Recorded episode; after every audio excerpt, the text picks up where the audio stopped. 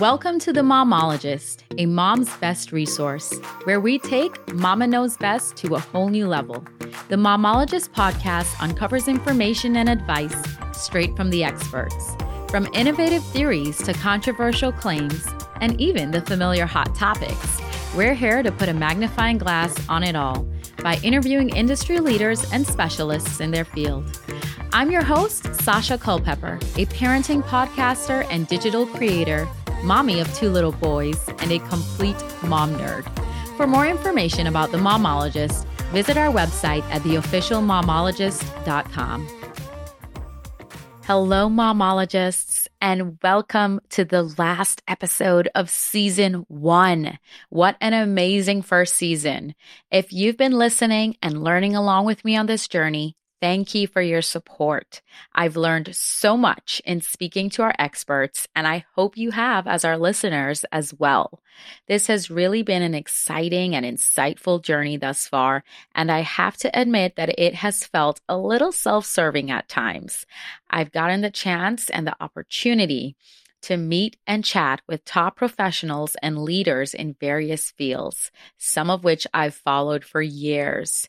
Being able to virtually meet, exchange thoughts, and glean information and advice towards raising and taking care of our families with these phenomenal guests has been nothing short of amazing. I certainly had lots of mom nerd moments along the way, and I love it. That's when you really know you're tapping into valuable information. If you're just joining us for the first time, welcome. I'm your host, Sasha Culpepper.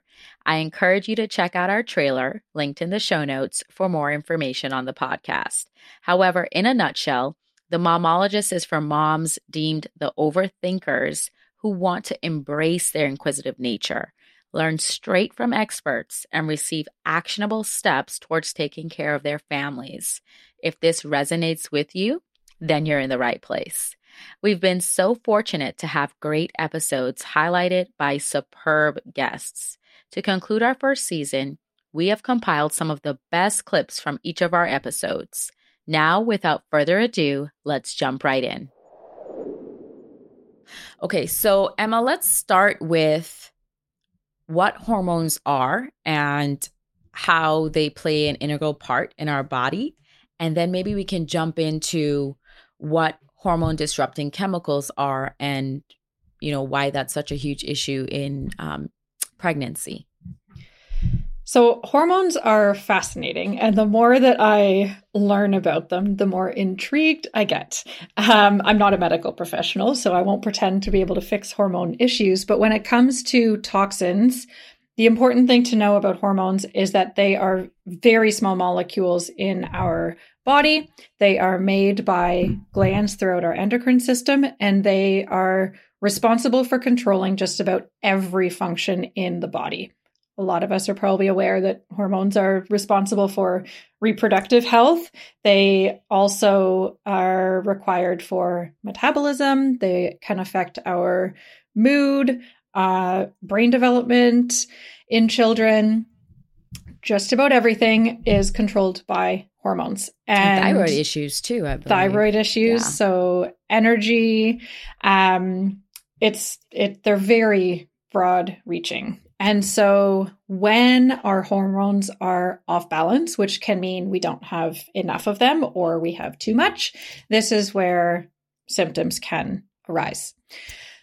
Hormones act like a lock and key uh, when they bind to cells that they are supposed to connect with so that they can cause downstream effects.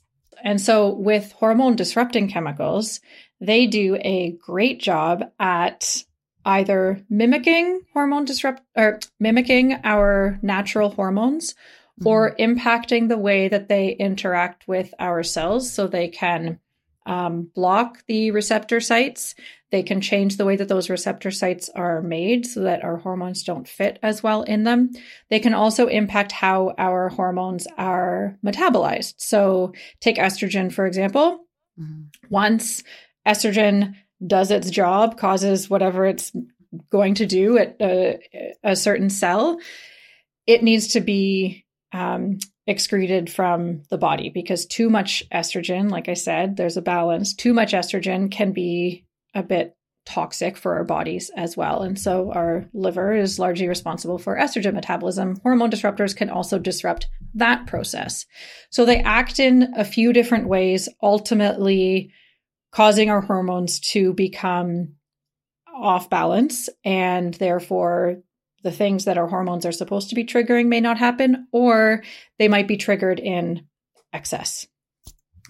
And so when it comes to preconception or prenatal health, lowering hormone disrupting chemicals not only supports you and your body, but will also help support baby as well. Um, when it comes to fetal development, hormones are very important in how their bodies are growing, as well as in through um, early childhood all the way up to adolescence. And so, reducing your exposure early uh, is, you know, the benefits are very broad because it's for you as well as future generations. So, that's kind of how hormone disrupting chemicals work and why they're important. And what are some of the top hormone disrupting chemicals? What are the most known hormone disrupting chemicals out there? So there are close to 800 uh, oh, wow. known or suspected hormone disruptors oh, or endocrine disrupting chemicals. Only a small fraction of them have been investigated for safety. So that is a bit of a problem. So the yeah. ones that we know or are fairly certain cause hormone disruption are things like phthalates, um, bisphenols, BPA is the big one, but there's mm-hmm. also um, others, um, some pesticides, PFAS chemicals. Um, those are the ones that a lot of people are probably aware of, and we'll get into more about where they're found in our homes. But then there's also things that are found in our environment that you might not find on ingredient labels, for example, like dioxins, which contaminate our water, um, perchlorate, lead and heavy metals, um, PCBs, and certain flame retardants that have um, polluted our soil and air and water from use over decades. Um, and so this is where kind of there's so many different hormone disrupting chemicals out there already. So being able to focus even just on the hormone disrupting chemical kind of class, yes, it helps you narrow down what you're going to reduce when you're preconception or pregnant. Um, but there are lots of different kind of avenues to focus on. So I think it's important to recognize that they are everywhere, um, that we can't avoid all of them, and that the some of them, like phthalates, the good news is that they can be removed from the body quite quickly. And so the more that we can reduce what's going in, it does show an impact that they aren't building up in our bodies. So there's there are definitely steps that you can take to um, yeah to reduce your exposure and reduce your body burden. And you've given us some great um, pointers on how we can avoid uh, these hot car dangers. And um, I did want to ask one question about the Hot Cars Act. Actually, um, is this the first time that you guys have introduced the Hot Cars Act? No. Or is this a reintroduction? Um, th- this is not the first time. We, we reintroduced it in May of, of 2021, um, but it was in the prior session, made it through the House. But if we can remember um, the, the last couple of years, nothing with regards to car safety was moving forward. So mm. that's why we're so hopeful it will go this year. But the other thing I did want to make sure I shared with everybody is there are just some, you know, very simple things you can do to make sure that this doesn't happen to you. And um, number one is a program we called Look Before You Lock. And it doesn't cost a penny, but when you arrive at your location, if you can just get in the habit of always, when you get out of your car, open the back door. It takes three seconds, maybe less, just to make sure nothing's been left behind there. I mean, sometimes you might find a school lunch, who knows? But um, if you can just get into that habit, look before you lock. And a way to help you get into that habit is put something there that you'll need as you start your day. I mean, a great idea to keep you safe is put your cell phone back there or put your employee badge or your handbag or your lunch or your gym bag. You know, something that you know that you won't get very far into your day without needing. So we do that. And and another thing you can do is always keep, let's say, a stuffed animal in your child's car seat. So mm-hmm. in your mind, you know there's always a car something in that car seat. So if it isn't the stuffed animal, it's the baby. And when the baby's in there, put the stuffed animal up front. So you because we're cue dependent as adults, so we know mm-hmm. anytime the stuffed animal's up front, baby's in the back. And then another one that maybe people don't think about, but it really breaks our heart because it could could have saved hundreds and hundreds of lives, is to have a really good um, communication with your daycare provider and say, if my baby doesn't show up by X time, you know, here is every number possible to get a hold of me so we can ensure the safety of the baby. Um, I'll call you if the baby's not going to come. But if you don't have my baby by this time, here are all the emergency numbers. Because that one phone call in so many of these cases would have saved that baby's life. They, you know, they would know that they didn't make the drop off. So work with your childcare provider to make sure you have that type of plan in place. And that phone call could save a life when you really think to the neuroscience of it all, it's it's quite amazing. I um, actually initially wanted to go into neuropsychology, so the way you approach this book has all it it, it blew my mind. Um, and with neuroscience and the case studies in the book, it points to slowing down and unlocking hidden creativity and productivity. Why is this, and what are some examples? Yeah, I think I think we intuitively know this. Um, you know, when you think about when our best ideas are, it's not when we're stressed out and maxed out. It's you know when we're you know taking a shower and for some magical reason the kids don't knock on the door, you know, or it's if we go for a walk or we go for a hike or have time away from all the stress. That that's when we have our best and most creative ideas, and which as a parent can be so hard to find those those micro moments to even be able to get away. So when we do slow down and when we start to pace our families and pace that time away, we find that our brains actually get unlocked in a new way. So we know from the science that our brains won't do new things or come up with new things if it feels scared. And so here's a story mm. from my life. So in 2001, I was in Nepal with my friend Todd. We're at the edge of the Chitwan jungle, and we're about to go into the jungle. And our guide says to us if we get chased by a wild rhinoceros, climb a tree. And I did not ask any follow up questions, such as like, what kind of tree should we climb? Can we practice this? Um, right. How often does this happen? Is this like an annual thing, or is this every week? Uh, is there like a rhino in the you know jungle that just chases people? Like what? Like I should have asked for more information, but I didn't. So we enter the jungle. We're hiking for about an hour, and we come across a wild rhino. And I have a point and click film camera at the time, so I don't have a digital camera with the screen. So I take a picture, and I don't know if it's going to be blurry. So I take a step forward, I take another picture, I take another step forward, and at that point, the rhino charges our group. And I take off running, blatantly disregarding what the guide had said, because I know I can outrun my friend Todd for about maybe 200 yards. I'd been wow. a sprinter in high school and could probably outrun him. Uh, but after that, I mean, he was a distance runner. He's got me for miles after that. So he's right behind me, and then a Peace Corps volunteer is another human shield behind me.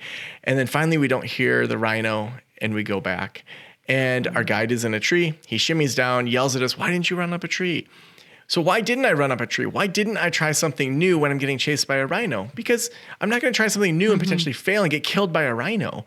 Uh, so, when we're stressed right, out right. and maxed out, our brain is, yeah. if we're chased by the rhino, we don't try new things. And so, over and over, we see this no, in the science that know. it's, yeah, we go back to what we know instead of actually trying the new technique that could actually be better for us. Mm-hmm, mm-hmm.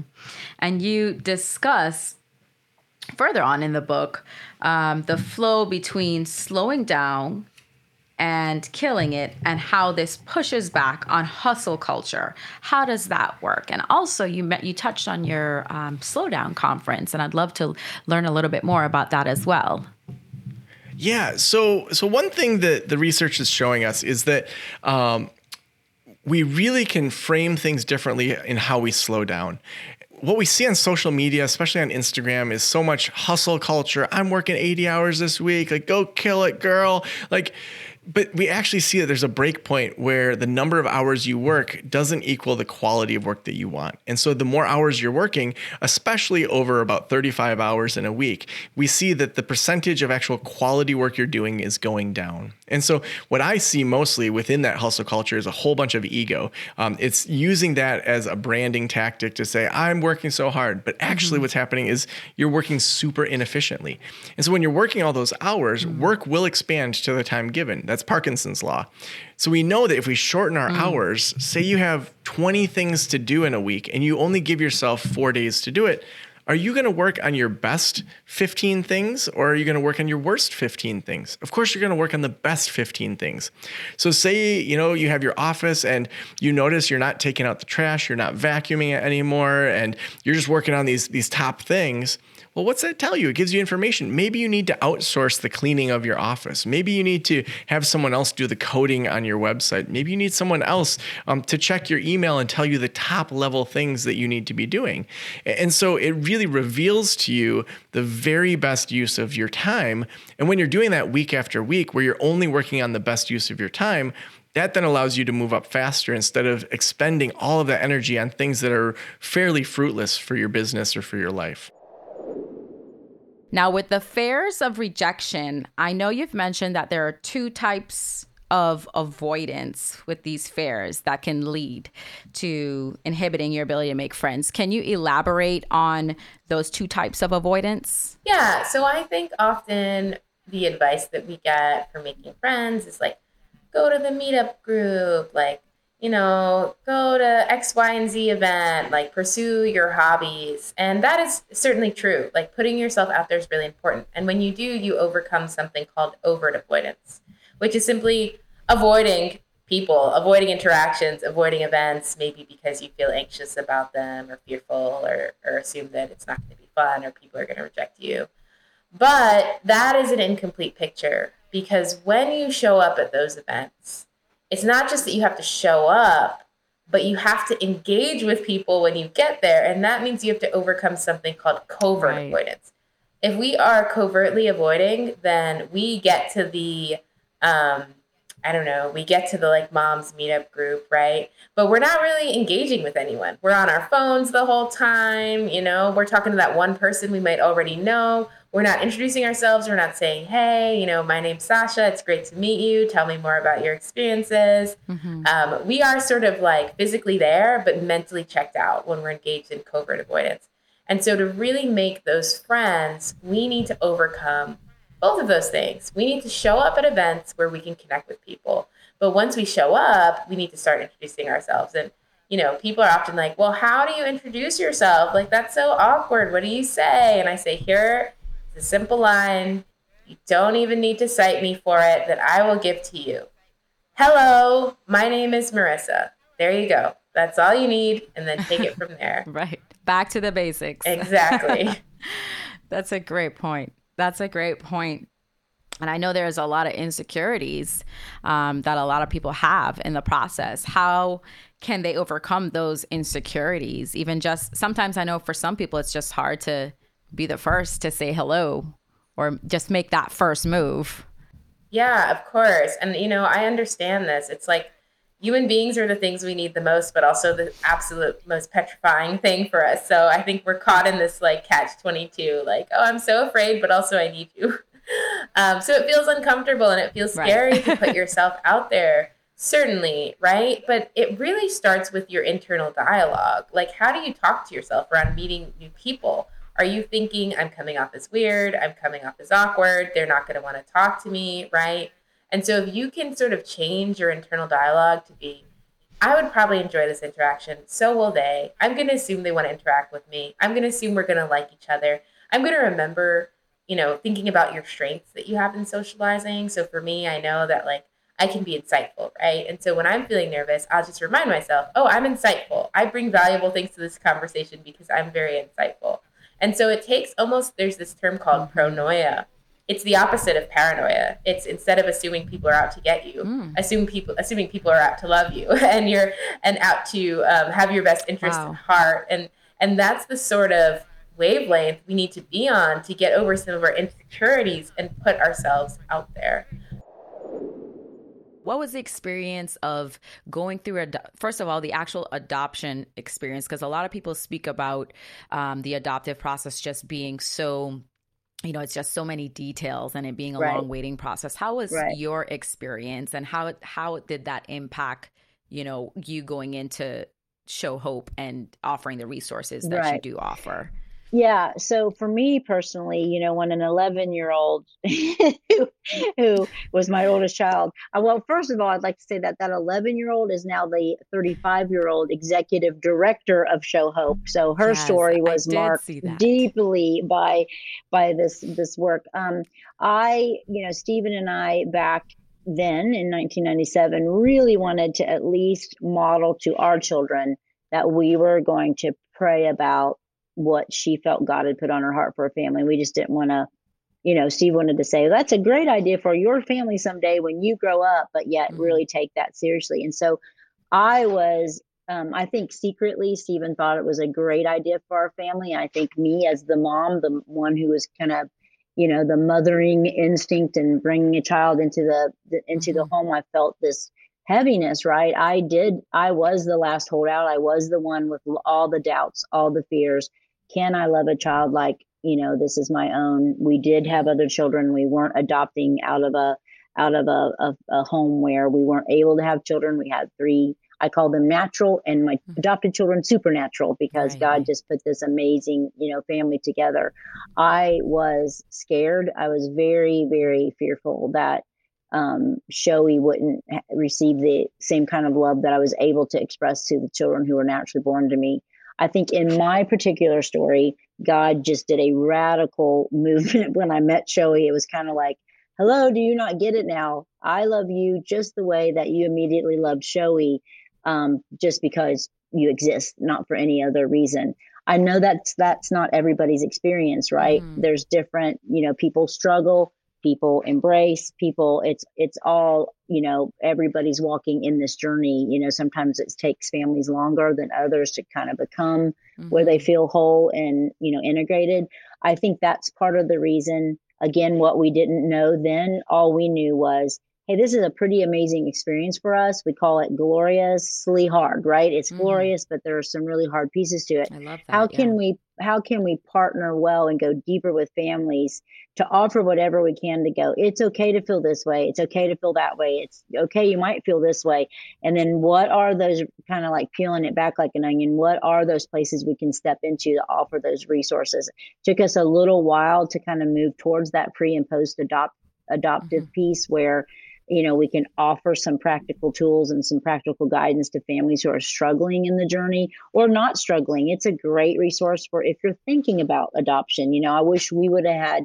some of the tools before we ever you know adopted that like the conference can offer. And so steven and i just like to be um, not idle to be very aware that there's always another place you can step. While it might not be perfect we just kind of see that need where hey you know what, this can be really isolating or be feeling really lonely because they felt this way about their adoption. What can we offer as a resource to kind of help move them through this really fearful part or this scared part or this hopeless part? Some people feel mm-hmm. so hopeless once they get into the journey of adoption. We, you know, it doesn't stop the day that the adoption's complete. You know, there's ongoing need, there's ongoing resources that become very, um, like a lifeline to these families. And so if we can continue to just kind of keep our eyes and our ears open, we kind of like to step into those those places. And for me, that was super um, important because I was so fearful and and and yet felt like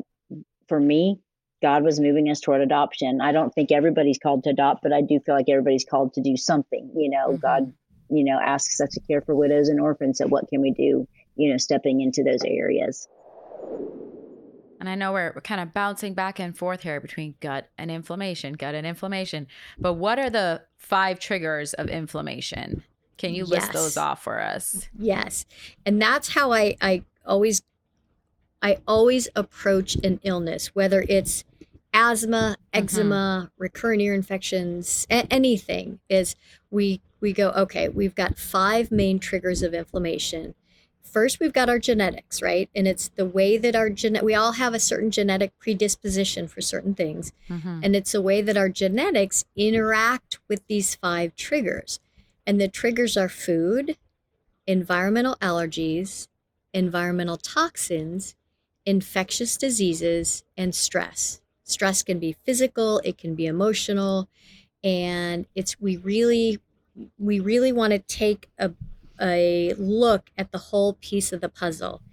And it because we can have this is one of the examples I always use is if we have say we have parents and maybe one of them travels during the week. And so there's you know maybe mom is, ends up a, a, she's working at home she's handling everything. Maybe mom is working also. So she's handling her own job. She's running mm-hmm. the household. And then dad comes home on the weekends and maybe there is a lot of stress between parents. And they think well we keep it hidden. We don't argue in front of the kids. Well kids will resonate but if mom's system is in fight or flight all during the week mm-hmm. those the kids are going to be they tune their their systems are going to attune to the predominant adult in the household and that's going to keep them in fight or flight. So that's wow. going that's going to be a hindrance on the immune system. And it's so whether it's i just i use that example because stress is stress can do as much as any infectious illness any bacteria. It's stress can play a big role on the body. And we could be doing perfect nutrition, perfect supplements, but if we're not looking at all the different pieces of the puzzle, mm-hmm. we're only going to get so much improvement.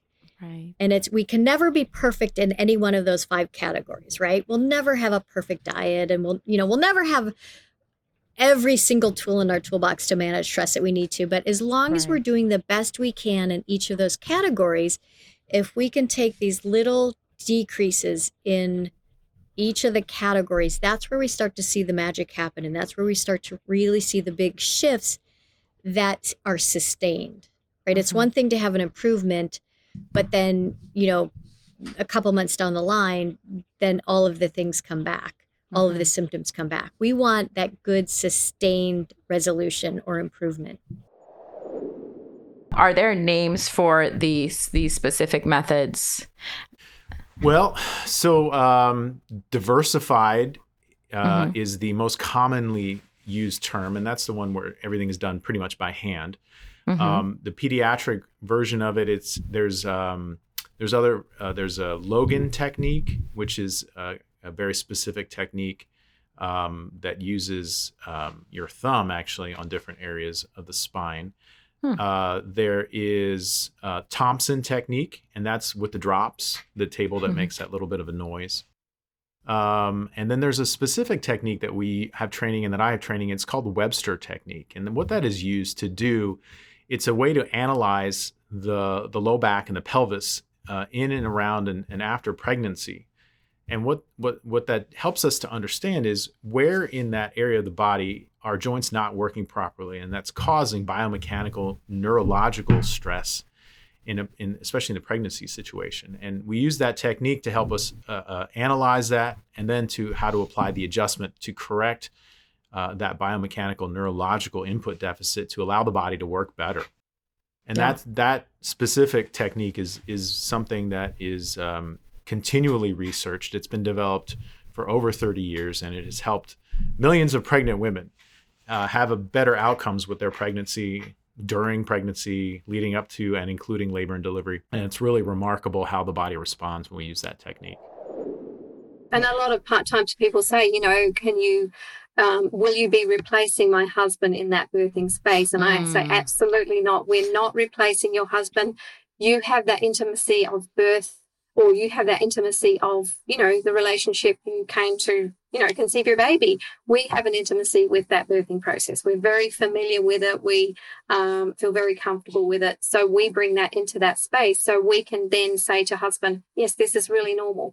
A lot of times we'll go into the birth room. The first thing we'll do is, if we meet you at the hospital, say, um, make sure dad is hydrated, make sure he's had something to eat. If he's sleepy and looking like really tired, you've been up all night, with dad's permission, I'll say, Hey, is it okay if, you know, dad gets to sleep and then I can take care of mum for a while and then he can refuel, re get his energy together and then be able to support you when you really need it.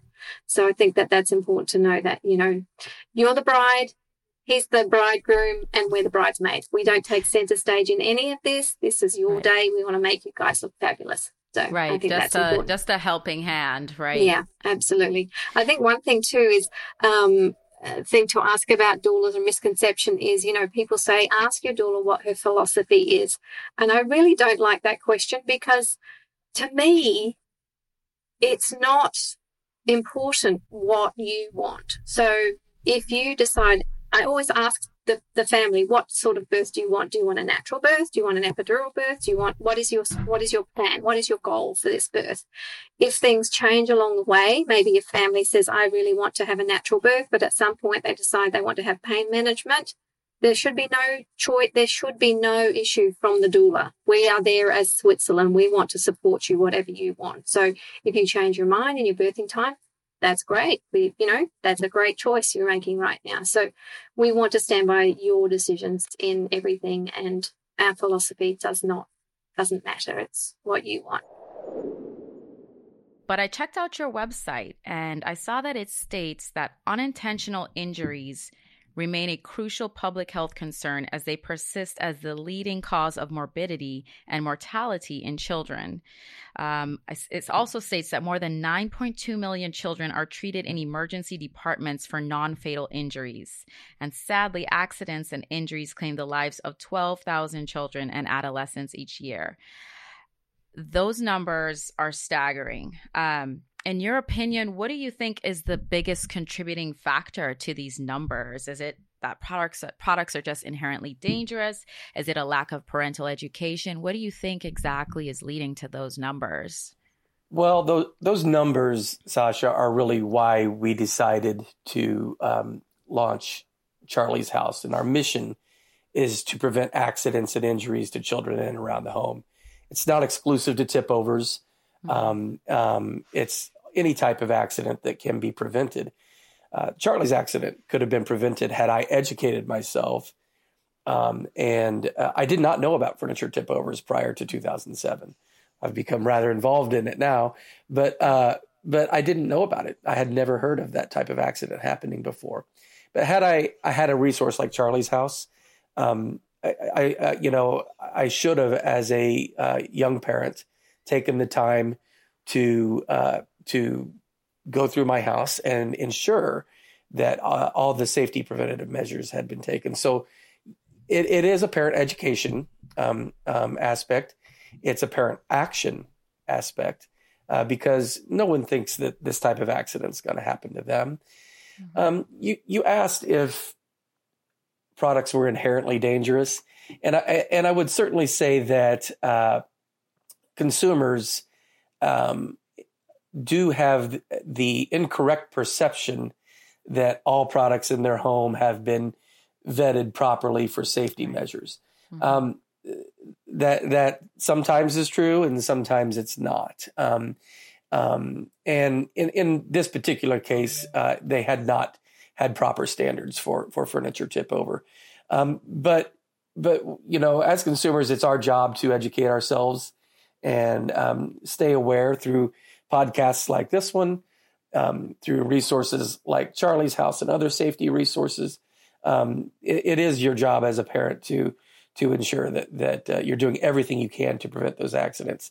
And I would last qualify it by saying accidents do happen, and um, that's why they're accidents.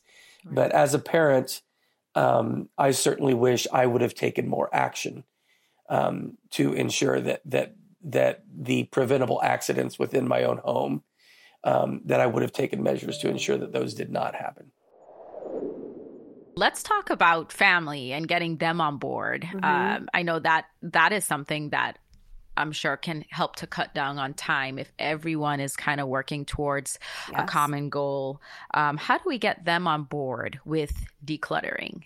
That's a loaded question, but I'm, I'm going to do the best I can. Before I'm here that, for it. I, I want to share one quick thing. So you, um, you talked about time, right? And that's that's a common, you know, reason. And this was for me too. Like why I just that was always my thing. I don't have enough time to declutter. Yes.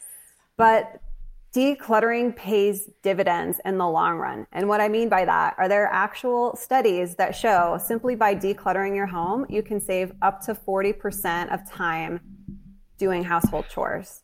And so literally that's I mean for a lot of us maybe like I would say on average 2 hours a week is usually what I stick to. Like 2 hours a week easy is what I've saved by putting 10 minutes in today, 20 minutes in yesterday, 30 minutes last week. And so it, it pays, it gives you time down the road and it continues to pay off. So that can be a really helpful thing to help people get started is knowing that this isn't all for nothing. Uh, this is this is going to pay you off in the long haul. So uh, as far as getting family on board with oh, and one other thing I did want to mention really quick because you talked about mm-hmm. dishes. So one thing I want to give help hopefully help your audience on and give them a definition of is the difference between clutter and expected mess. So mm. clutter, as we talked about earlier, disorganized excess stuff that is simply doesn't belong, right? Expected mess are more things and mess that happens from living life, right? Dirty dishes on the counter, laundry to be done, socks on the floor, toys on the floor. Now, normally without clutter, if you don't have clutter to deal with, expected mess is maybe annoying, yeah, but it's nothing to fret over because, you know, it takes me now five minutes to help pick up the toys. And most of the time the kids do it, or 30 mm-hmm. seconds, depending on what's out, or, you know, everything expected mass in a nutshell should be fairly simple to handle. Mm-hmm. The issue comes up when we have clutter on top of that. Like I talked about having right. to clear off the countertops just so I could cook dinner and right. kind of create that expected mass.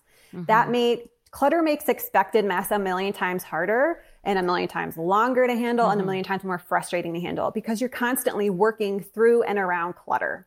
Mm-hmm. So that, when I understood that too, super helpful. It's like, again, that expected mess is normal. This is why homes are designed to be messy. Play is messy, connection and doing stuff with our kids, like pillows on the floor from a pillow fight, right? Mm-hmm.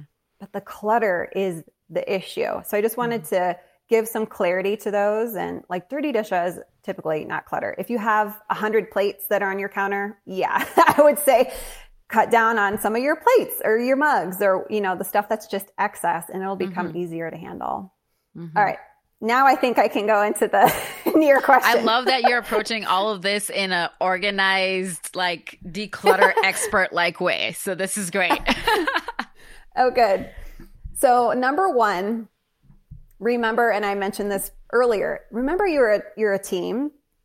Drop the mom versus everyone narrative. Mm-hmm. Drop the it's all my way or the highway, right? Mm-hmm. You're all on the same team and you give everyone time to play on the field, right? You don't like my son is six. He's not a great folder. Like I have yet I have him practice mm-hmm. helping me fold dish towels and mm-hmm. bath towels and his clothes. Yes, it takes 30 seconds longer because I'm like, oh, you know, showing him how to do it. Mm-hmm. But now he's at a point where he does it. And I've let go of the perfection. I don't mm-hmm. care if he doesn't fold them perfectly because this is a lifelong skill he's forming at right. six years old. Mm-hmm. Right. I'm giving him opportunity to practice versus me going, and this is what I used to do, giving a big, big deep sigh. it's just easier if I do it. Forget it. It's just easier mm-hmm. if I do it. Right. Mm-hmm. So allow them to help, allow them to learn and practice. It's just like when my husband is the king of this, I'll be loading the dishwasher and he'll like critique me. I'll be like, you didn't, you shouldn't, you should, you should move things around. You can fit more in there. He's telling me I'm not loading the dishwasher right. And I'm looking at him like, does it really matter? There's space mm-hmm. for every, there's going to be space for everything. Mm-hmm. But he's just one of the, one of those people that likes like all the big plates here, all the small plates here. Right, and I'm like, listen, thing, right? do you want to do it? Because I will gladly step away. right? It makes me not feel good to get, you know, told that. And mm-hmm. same same for our partners, same for our kids. Like just mm-hmm. invite them to help. Um, mm-hmm. Um, so that was kind of a couple answers, but um, make it easy for them to do what you want them to do. You want them to hang their coats, like put a le- put a hook at like three feet high because that's how tall my little guys are. yes. um, yes. You know, if there's not space for them to put their shoes away, make space. Put some of the extra shoes in your closets. Get them out of the entryway. And I think remembering to focus on the positive, which I think for a lot of us can be difficult. It's easy to be like, oh, you didn't put your shoes where they're supposed to go. Oh, mm-hmm. why is your backpack on the kitchen table again? I told you yesterday where it goes. I shouldn't have to tell you every day, right? Mm-hmm. But be like, hey, so what I do if my sons don't put their shoes away is I'll just go instead of being getting upset and letting it trigger me, I'll go, hey, River, I noticed your shoes are in the living room. Mm-hmm. So that prompts him to put them away. Wow. And mm-hmm. he'll 99% of the time he'll be like, "Oh, yeah, go put them away." So that so there's no high emotions, there's no annoyance. Mm-hmm. No one's perfect. Sasha, I forget to put my shoes where they go. Mm-hmm. So big deal. you know, no one's perfect. And so by simply saying a phrase like that, or I say to my husband, Hey, I noticed you left your wallet on the counter and then he'll go put his wallet away. Right. They'll it's just so much lines. better because I used to just uh, let it trigger me and make me angry. Um, yes. But then, as you know, on the other side of things, focusing on the positive. Hey, hey, River, I saw you put your shoes away when you got home from school. That is so helpful. That mm-hmm. means that means more time to play later instead of like cleaning up after ourselves. What do you want to mm-hmm. do tonight? You want to do Legos or do you want to build blocks? Mm-hmm. Uh, you know, telling my husband, "Hey, I noticed you put your keys." That's really helpful for me because when I'm cooking, right? That just makes it easier. So thank you. Mm-hmm. so focusing on the positives and trying to not, you know, get so triggered or, mm-hmm. um, you know, when when they mess up, mm-hmm. because we need to give themselves grace and compassion just like we do ourselves. In one of your presentations, I saw that you mentioned that the average American ingests about one to two milligrams of carotenoids that is very interesting to me. Can are there foods that you prov- that provide the nutrients and vitamins that should be encouraged in diets to help maintain children's eyesight? What foods do you typically um, do you typically encourage mm-hmm. to help with eye health? Um, carotenoids are basically all the phytochemicals in nature, right? Um, we need these these antioxidants and these they're they're really powerful things that we have to ingest we don't make them on our own mm-hmm. in order to live and in order to not rot basically mm. there's specific carotenoids that are inherently absorbed by the eye okay and lutein and zeaxanthin are the most paramount of those unfortunately due to lifestyle changes and food changes, right? The way that we eat, our ingestion has gone down. Um, and this can be mainly attributed to the fact that we don't eat enough fruits and vegetables, simplistically speaking. Um, one of my biggest concerns with children, and I've actually done a few lectures and um, pod, not podcasts, but presentations with child uh, ch- uh, children's nutritionists and things like that that really put a spotlight on a big problem where mm-hmm. kids are not actually eating well. So I'm sure there's moms out there that surprised they're not surprised by this. And the problem is is when these eyes age, are we starting them on the right foot? How mm-hmm. can we protect the vision as mm-hmm. you know, as the child develops. And lutein and zeaxanthin, which are the best type of carotenoids for the eyes, found in green leafy vegetables as the highest percentage. So your spinaches, your kales, um, bell peppers, yellow, certain types of corns, squashes, as well as the yellow of a yolk of an egg, Okay, that yellow color is the color that we mm-hmm. want, yellow orange, goes into the eye and directly plants itself in parts of the eye, especially something called the macula. The The macula is a teeny tiny spot in the eye, in the retina, that attributes to over 90% of your vision. And we have to replenish that area of the eye with these high level antioxidants. Mm-hmm. And kids who are being exposed to higher amounts of what do we call them? Reactive oxygen, uh, oxidative or oxygen species. So mm-hmm. oxidation, okay, which is unfortunately more apparent nowadays than maybe 100 years ago, we want to replenish them with these higher level antioxidants more consistently. And the dietary intake is really important. This also parallels um, fiber intake because a lot of these vegetables are high in fiber as well. We have a poor amount of fiber in our country. Um, the problem with ocular nutrition is the problem with nutrition, period. Are there, this is, we can go into a whole episode on this, I know, but as far as products go, is there anything we should be looking out for? Any tips or considerations that you can put out there as far as general research on products for babies and where they're coming from? Yeah, absolutely. Um, I think it's really hard to generalize um, because really, when you look at, you know, making non-toxic product choices, it's best to separate things by product type or material type. Um, so, mm-hmm. any type of baby product that you're looking for, honestly, I recommend go to gentlenursery.com and type that in the search box because I've laid it out for you. Like these are the these are the ingredients to avoid this is what to look for and these are the products that I recommend.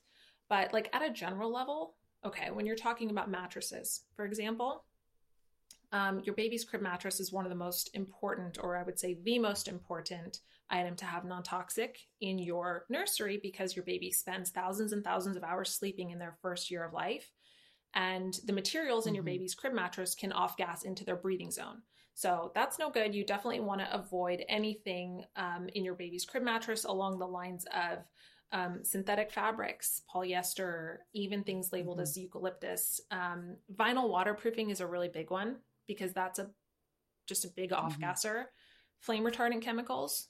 Um, you want to look for mattresses that are naturally flame resistant using ingredients or using uh, materials like wool. Um, avoid polyurethane foam whenever possible in life, I would say avoid polyurethane foam, and that includes soy and vegetable foam. Um, and ideally, when it comes to mattresses, you want to avoid products that are made in China. There's so many inexpensive crib mattresses mm-hmm. out there, and they look great, but truthfully, there's a ton and a ton of um, greenwashing in the mattress industry. So you want to look for products that are made with all natural materials, inside and out, top to bottom, um, look for GOTS certification and GAL certification if it includes latex. But as far as I'm concerned, mm. your crib mattress is where the you know the budget should go. Do not cut corners on the crib mattress. Mm-hmm. Then other product categories like furniture, you want to look out for um, things that are made with like um, engineered wood, MDF, um, plywood. You want to look for furniture that is unfinished or painted using water based no VOC paints. Bonus if the company can give you any kind of heavy metal certification or testing. Um, when it comes to nursery furniture, I think it's also very important to buy that non toxic. So I also try to look for furniture that is solid wood and preferably Green mm-hmm. Guard certified because then, you know, at least it's tested for several thousands of emission levels. Not tested for everything. Green Guard mm-hmm. certification is not a perfect certification, but it is helpful. Um, so when it comes to furniture, look for mm-hmm. that. You want to make sure that it doesn't use cheap glues. Uh, it has to use non-toxic glues. Should ideally be made with solid wood throughout. Anytime you see panels, MDF, and things like that, um, then it can be off-gassing chemicals. It can be off-gassing formaldehyde and really just harsh toxic VOCs that are going to, you know, just be disruptive to your baby and their their well-being. Um, when it comes to clothing and fabric, again, I think it's really important to stick with um, natural fibers as much as possible, cotton as much as you can. um, with baby care products, that's where you get into the whole, you know, kind of like the the beauty industry's list of ingredients to avoid: parabens, phthalates, fragrance. Mm-hmm. Just avoid anything that has the word fragrance or perfume slash parfum yes. on it because that is a code word for up to hundreds of other chemicals that don't have to be disclosed. When it comes mm-hmm. to baby care products, you want simple, clean, organic with as few ingredients as possible. Um, and avoid plastics as much as you can. That includes like baby bottles, um, baby toys, anything that they put in their mouth, and they will put those toys in their mouth. Um, pacifiers, mm-hmm. just basically choose natural, gentle products whenever you can, made with you know natural ingredients and materials. Sometimes silicone mm-hmm. is okay. Sometimes silicone is unavoidable, but really avoid plastics as much as you can when you're preparing for your baby, when you're shopping for your baby especially vinyl, because vinyl is known mm-hmm. as the most toxic plastic out there and it is just ruthless as far as off gassing goes. Well, cyber civics, I feel, is something that um, is going to be very refreshing for parents. You know, you hear about all these wonderful opportunities um, from the tech perspective. But mm-hmm. as a mm-hmm. parent, you also know that too much tech is not a good thing. Can we get started with mm-hmm. what the good let's start with the good right? Mm-hmm. Let's start with what are the good opportunities that the digital world affords our children and then we can switch gears with the not so good things? Okay uh, well uh, like you i love to start with the good and i think the pandemic has taught us there's so many wonderful things about technology um, mm-hmm. It's allowed our kids to get educated. Where would we be right. without technology the last two years? Mm-hmm, mm-hmm. Schoolwork online, which is wonderful. And also, um, research has shown that kids turn to technology, especially during the pandemic, to connect with friends and family. Otherwise, they mm-hmm. wouldn't be able to. And also to escape from a very anxiety filled world. So, mm-hmm. you know, our research shows that kids are using gaming and social media to kind of take a break from stuff that they find to be super stressful. Mm-hmm. So we're seeing some pluses with technology. And again, you know, I'm talking more or less about older kids. I'm not talking about our real little ones that really shouldn't be using a lot of technology. But for the, as kids get older, there's definitely benefits for them. Mm-hmm. Mm-hmm.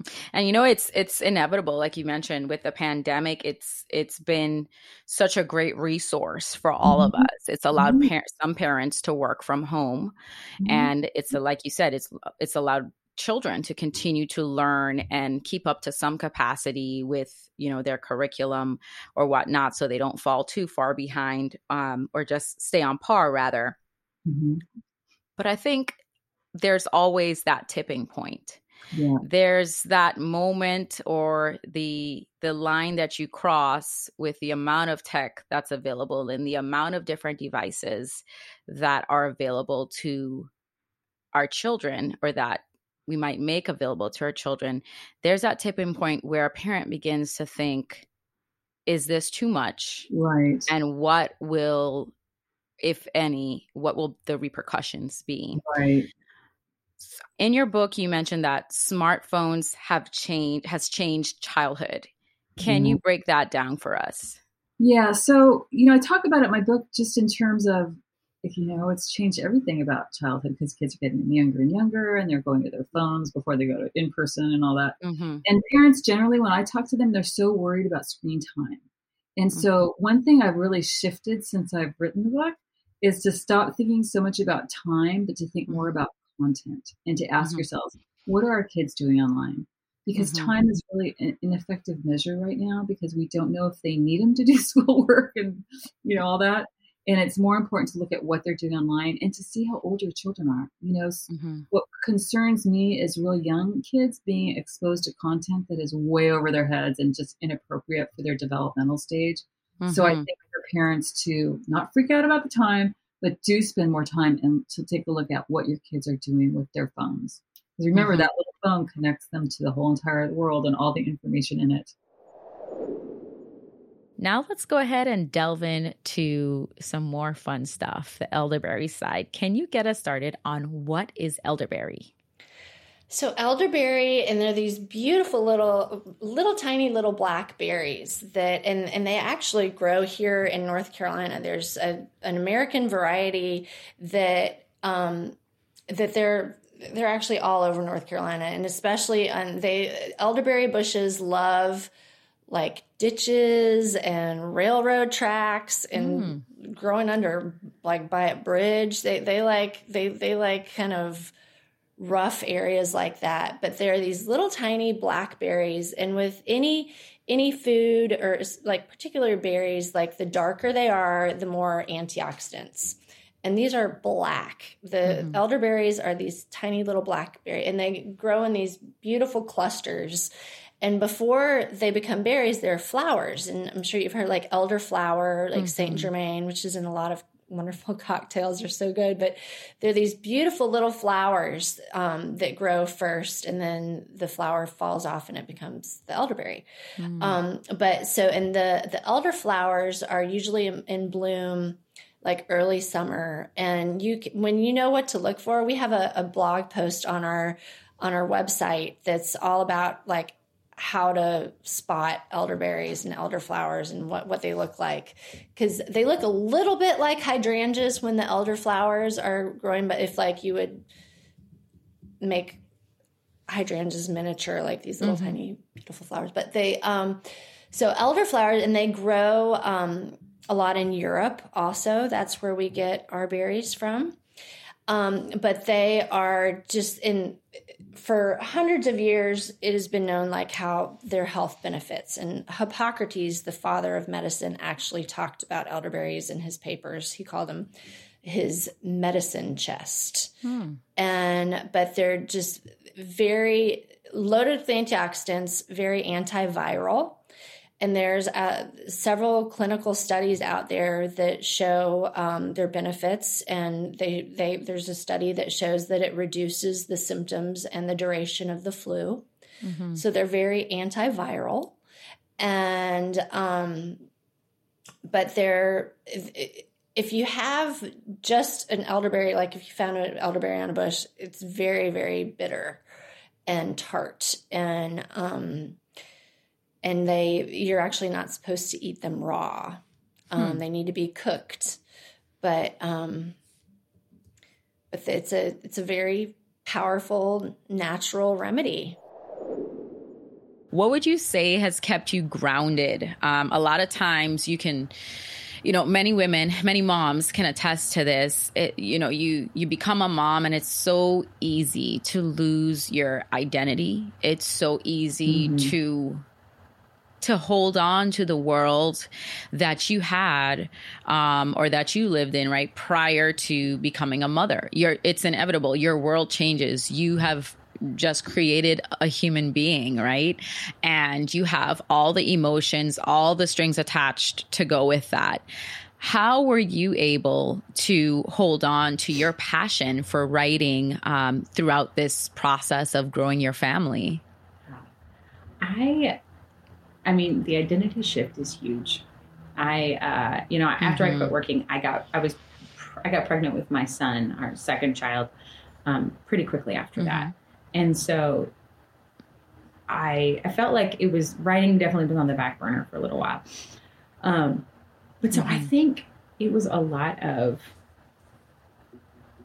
giving myself grace, honestly, like, like promising myself, okay, this is something that will be there it was very hard watching people mm-hmm. that were my peers get senior editorial jobs and run publications and yeah.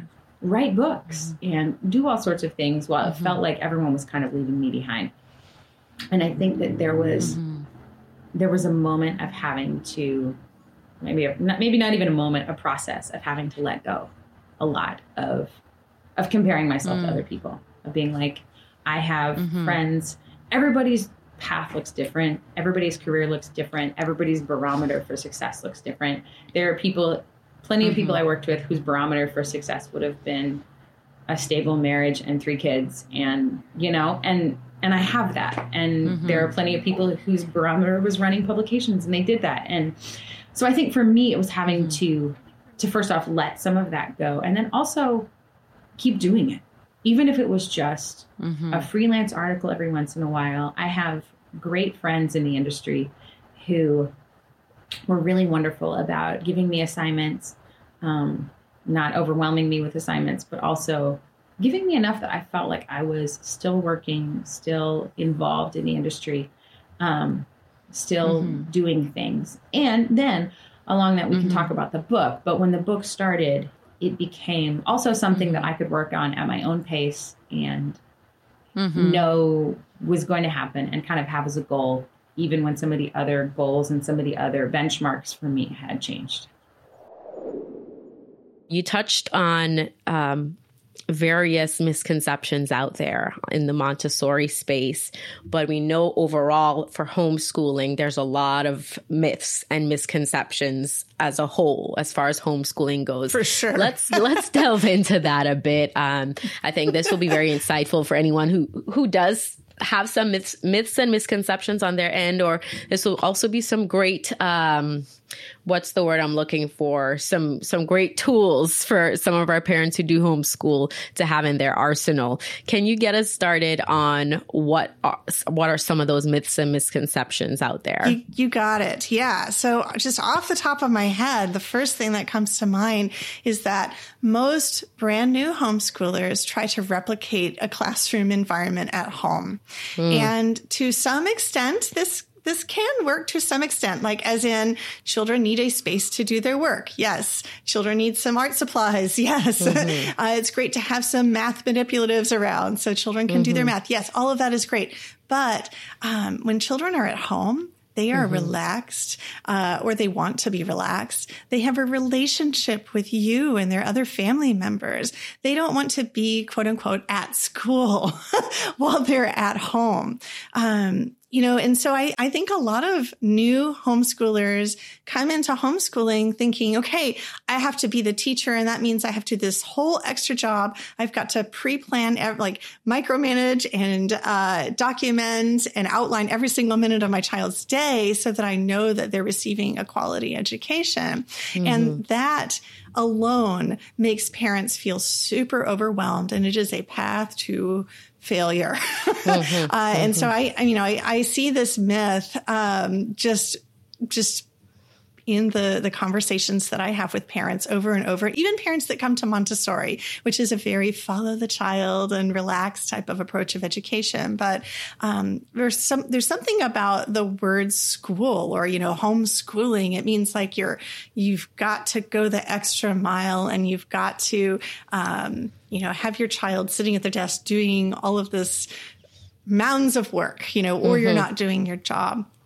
And uh, the truth is that most homeschoolers don't homeschool all day. It just doesn't take that long mm-hmm. to educate your child or to do the kind of direct teaching that they need. So mm-hmm. if you think of a child in school for like seven, seven and a half hours during the day, not including after school programs, um, you're thinking, oh, that child must be in like top brain activity learning for seven hours a day. Right. But that, that is not true. There's so much downtime that happens naturally at school that parents aren't aware of. And it's mm-hmm. not just the transitions, you know, between like now we're going to go to the water fountain or now we're going to, uh, you know, we're going to go to lunch. Um, it is like actually happening in the classroom. The teacher does not stand in front of the classroom and uh, and and talk to students all day, or even if they were, that wouldn't be healthy for them, mm-hmm, right? Mm-hmm. Um, so there is place for you to be inside this homeschool environment and to be just as you are, the parent that you already are. You and your child are just walking this education path together. You're going to be learning together, but you don't need to be so uptight about it. It doesn't have to be like a school. Mm-hmm. It can mm-hmm. be an alternative form of education. So mm-hmm. that's that's probably the biggest one is it just doesn't take as much time as people mm-hmm. think it needs to take. And to, people always ask me, okay, Aubrey, exactly how much time does it take to homeschool? if you were going to think about how much actual instruction should I be giving my child? I would mm-hmm. say if you have a preschooler, you're really talking about just like maybe 30 minutes to an hour of direct mm. instruction a day wow. you know and that mm-hmm. would include like reading stories to your child and uh, you know then you have another little transition chat time and maybe you give mm. a very small lesson to your child but mostly your child is engaged in unstructured playtime because that is what is developmentally appropriate at that age mm-hmm. now if you have a mm-hmm. child who is older um, we're talking like lower elementary, you're learning like your actual crunch instructional time might be more like an hour and a half to three hours a day. That's mm-hmm. totally manageable for most parents at home. Even even working part time, like you can mm-hmm. squeeze it in around other things, and it's very very doable. So that that would be probably the number one thing that is on my mind right now. I just thought this would be a wonderful topic to bring to our momologists. Um, so we are going to be speaking and going in depth today about attention and, and, executive functioning. So let's get started with the difference between the two. Can you please break that down for us? Yeah. Um, and you know, bef- I love what you said and thank you and I'm and uh, I love that your moms are just like the moms who follow me and they they want to know and I love Google. I love being a yes. Google MD and power to you. Get the information because you are the CEO. So, you know, I'm not opposed to medication, but I am 100% of the time opposed to medication being the first option exactly. and only option presented to families. Mm-hmm. We are getting more mental illnesses and struggles this is not making things better as medication usage is rising. We are dramatically increasing mental health issues across the globe. So that is really important. I don't want you to feel like we're judging you. You're going to do the mm-hmm. best thing you can. I want this conversation to just be like a holy cow kind of moment where you're thinking and then you're going to get mad that nobody told you about this. And right. so don't get mad, take action in one small action. So what is the difference between attention and executive functioning? So, attention is the brain's ability to alert, to shift and be like, oh, somebody's calling my name. Oh, okay. And executive functioning is different. It is the brain's ability to plan for and prioritize a future action. So, so alert, okay, somebody's calling my name pri- executive functioning is my mom is calling my name. She's asking me to pick up my laundry. Mm-hmm. How do I do that? What is the end result? Mm-hmm. Those are two different skills. And everybody with ADHD has executive functioning problems, Sasha. Not everybody with executive functioning problems have ADHD. Mm-hmm. Executive functioning problems could occur on its own without a clinical diagnosis. It also can be a part of, and is almost always a part of things like anxiety, mm-hmm. depression, OCD, autism, other clinical issues. Mm-hmm. Okay. And then when you speak about executive function versus ADHD, because I know when you start to put labels on things, it can get yes. very confusing. What is the defining difference between those two? Yeah, I mean, ADHD is a clinical diagnosis, right? So your um, child or yourself before the age of 12 had issues with um, distractibility and focus, um, maybe impulse control, or what I like to call putting the brakes on. Mm-hmm. Um, and, you know, those, those difficulties are significantly impacting them in some way, shape, or form in their life, right? Mm-hmm. So you, uh, you know, you can be a little inattentive, but it's not significantly impacting you. Mm-hmm. But you can also be a little inattentive and have very serious impact where you're having a hard time, you know, getting your schoolwork done.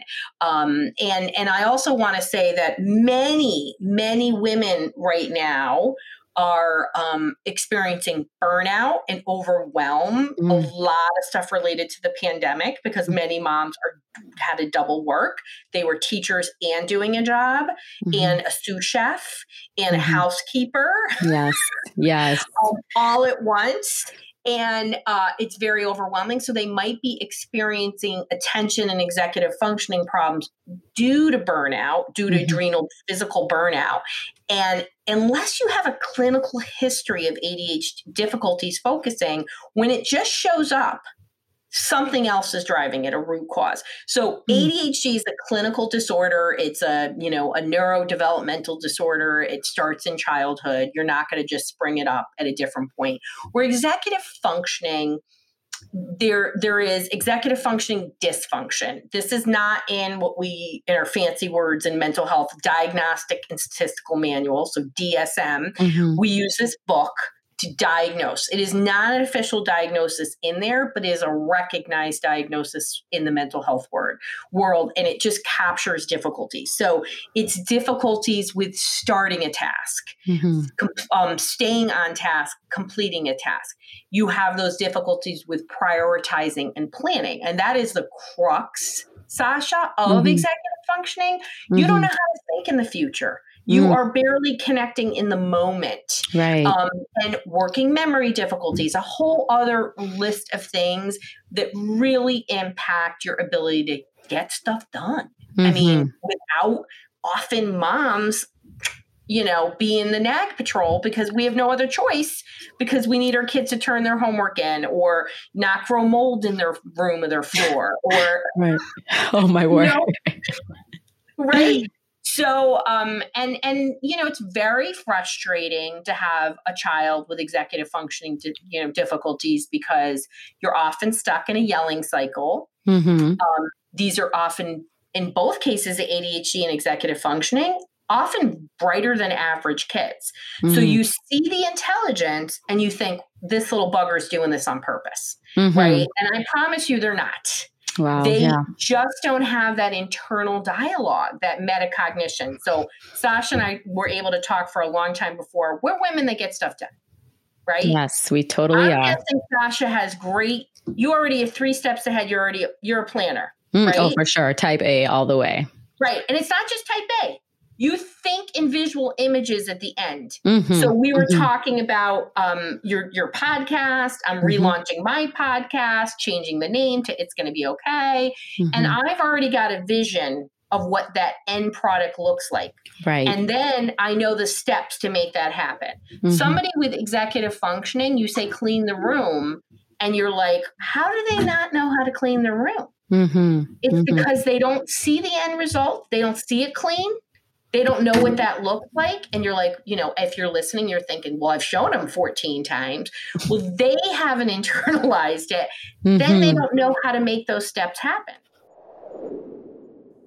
well that wraps up our season one recap we're already hard at work in producing season two, and I cannot wait to continue sharing what I'm learning with all my fellow momologists. If any of the clips from this episode piqued your interest, you can check out the full episodes and their show notes on any podcast platform. We've also listed the titles and guests in the show notes for your reference. To stay up to date on what we have in the pipeline, be sure to follow us on our social media pages linked in the show notes and subscribe to our podcast. And most importantly, and as always, let's be the village and share this with two or more parents you feel will benefit from this information. Thank you so much for joining us for this last episode of season one on The Momologist.